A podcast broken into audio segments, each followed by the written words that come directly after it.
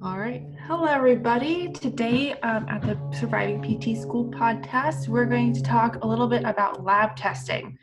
Um, this isn't going to be anything specific, not about a specific type of lab test. It's just going to be a general overview about kind of what's entailed. It's going to include a little bit about things and tips that we can help you with in terms of getting to know the knowledge a little bit better, as well as mentality walking into the exams, you know, how you should feel what they're really made for and how it's going to really just help you in the long run. so a little bit about really what? No, I was just saying. Oh, practicals are can be really scary. So this episode is here to help you just just try to hone in on to make it a little bit more easier for you to walk into.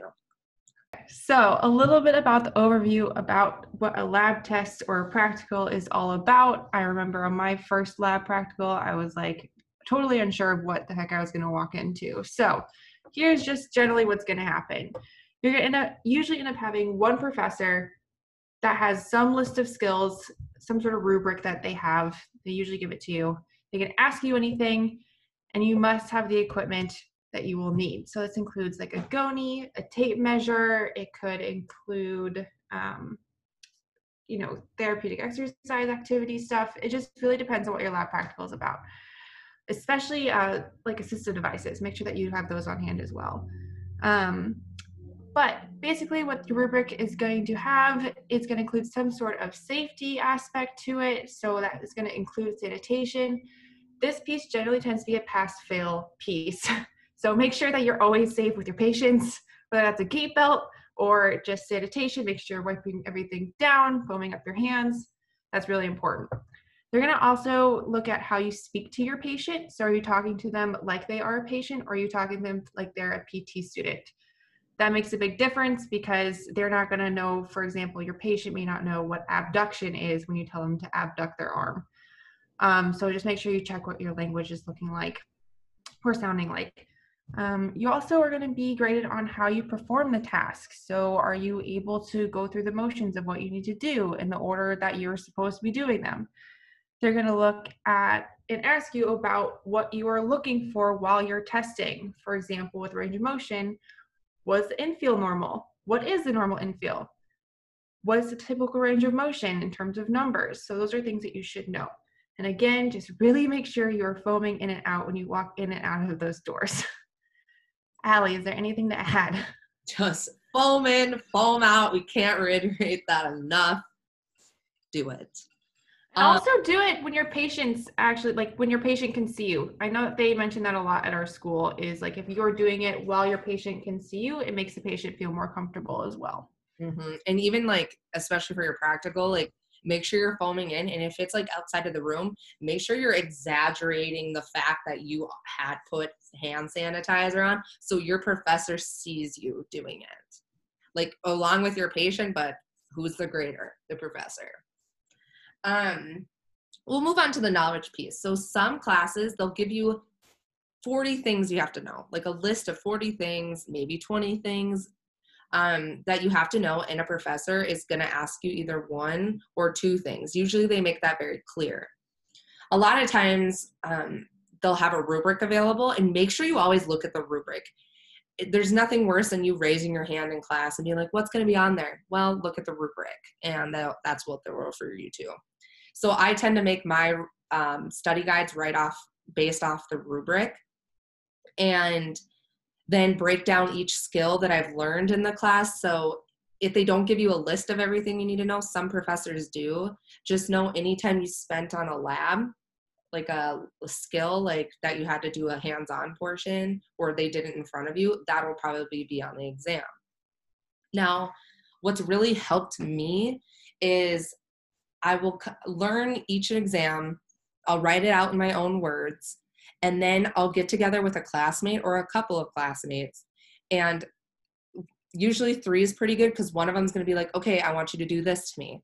So then that way you're ready to recall back information very quick. It's the last stage of motor learning. Like you're just recalling it really quick and you're able to take it on to hands hands-on um, like a practical like you're recreating what's going to happen during the test. So you're constantly testing each other. Then you move on to the next like the next person has to do it and you rotate. And that way like and if someone else is doing the hands on make sure you're saying it in your head. Like okay it's going to be this this and this. It just helps you all and it gets you more prepared for the practical yeah, also another thing to add to that would be that when you have to act that out when you're practicing it with your classmates, acting out is super important because it also helps your classmate with their practical exam, right? If you can appropriately act out what you're supposed to, they can probably like perform their activity that they're supposed to with much greater ease because they can see like, oh, this is what's happening, this is what not what's happening. So it makes it easier on both parts if you're able to act out the part uh, just as well as they can perform the actual activity of what you're testing for. Yeah, that's what I do right before an exam. Like especially if I have two hours wait. If I have an hour if I'm like the first person in the morning, I do it at night. But I'll go in and me and a couple of friends that I figured out that I really work well with, Sam, thank you for that, is we just test each other constantly. Um, another cool thing that um, a couple classmates did that I noticed, I didn't do it, which I wish I had, was our professor had us do YouTube videos. This was more for ortho. We called it MSA or musculoskeletal assessment. And it was all those special tests. So, what we had to do is we broke it down to lower extremity, like um, trunk, and then, like, so the spinal column, and then upper extremity. And you had to do a YouTube video, and we created a document that numbered your YouTube links and then you went into like a Google uh, random number generator and it like just say it pulled up number 12 and that was the Speed's test. Then you have to recall that test. And if you can't recall it you can look back at the youtube video you made. And that's like a really good way to be like okay it's this. It's testing for this. And so it's random. You're not like going through the motion. Like you have to recall it like you would during a practical but again, everybody works differently. Some people can just listen to it and look at it and they know what exactly it is once. I have to practice and I have to have it done to me for me to know. Everybody's different and you'll figure out what works for you. And so, like, another thing that has also been really helpful for me is like using flashcards or whatever method works for you. For example, like writing things out a bunch to just memorize the numbers or specifics that you need to just know flat out. Something that you can just immediately spit back to the professor that saying like this is the exact range of motion and it's not even a concern in your mind that will just ease you when you go into this exam as well when you just know it flat out without having anything that to any time to have to spend to think about it. Yeah, because your professor is going to, they're going to question your clinical reasoning too. So knowing that skill and like what Sam said before, knowing what, how you know you're testing positive, how you know you're not, te- like you're testing negative. And we're going to go into confidence and all that in the next piece of this, but you just have to know all pieces and why that skill is a skill. Yeah, so the last piece here, the kind of mentality aspect of it, we know that you're going to be nervous and we're all nervous. Even you can do this practical thing a hundred times and you'll still walk in with a little bit of nervousness because it's a graded test, right? Of course you're going to be a little bit nervous. You want to make sure that you're performing well and you want to do well for your professors and show that you can sh- represent your knowledge. And, you know, I mean, that's always a little bit nerve wracking, but it's okay. It's okay to walk in a little nervous. But I think a big thing too that I've learned is I try to mentally prepare myself. I'm going in, I'm like, okay, this is graded, yes, but I'm going in and treating it. This is my patient. This is what I'm doing. I'm going to be a physical therapist and this is what I do and this is what I love. So I try to like really prepare myself in that direction after I get nervous. But then I'm like, okay, I'm ready for this. I got this.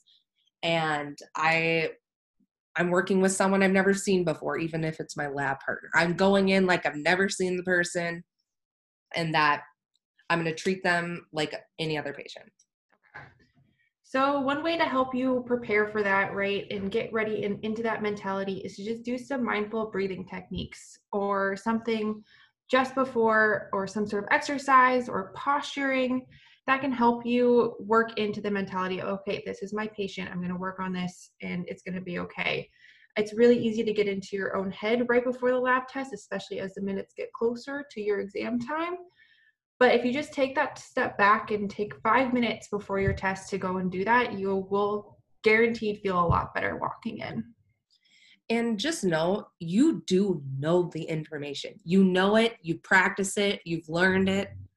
Just and they sometimes they'll say something you weren't expecting, but you know the information. Just stop, take a second to breathe, and think about it. You know it. It's okay to take your time in the testing room. The professors understand.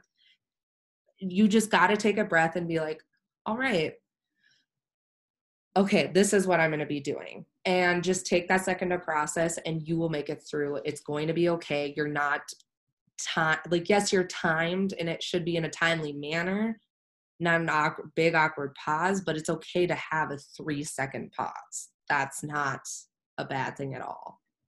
Exactly. Because remember, the professors have seen this like hundred of times. They have seen many students go through this exact same process and they understand it's your first time performing this specific thing for somebody else. So they don't necessarily expect you to be perfect. They just want you to make sure that you understand and that you'll be safe with their patients. The per- and many times, oh, go ahead.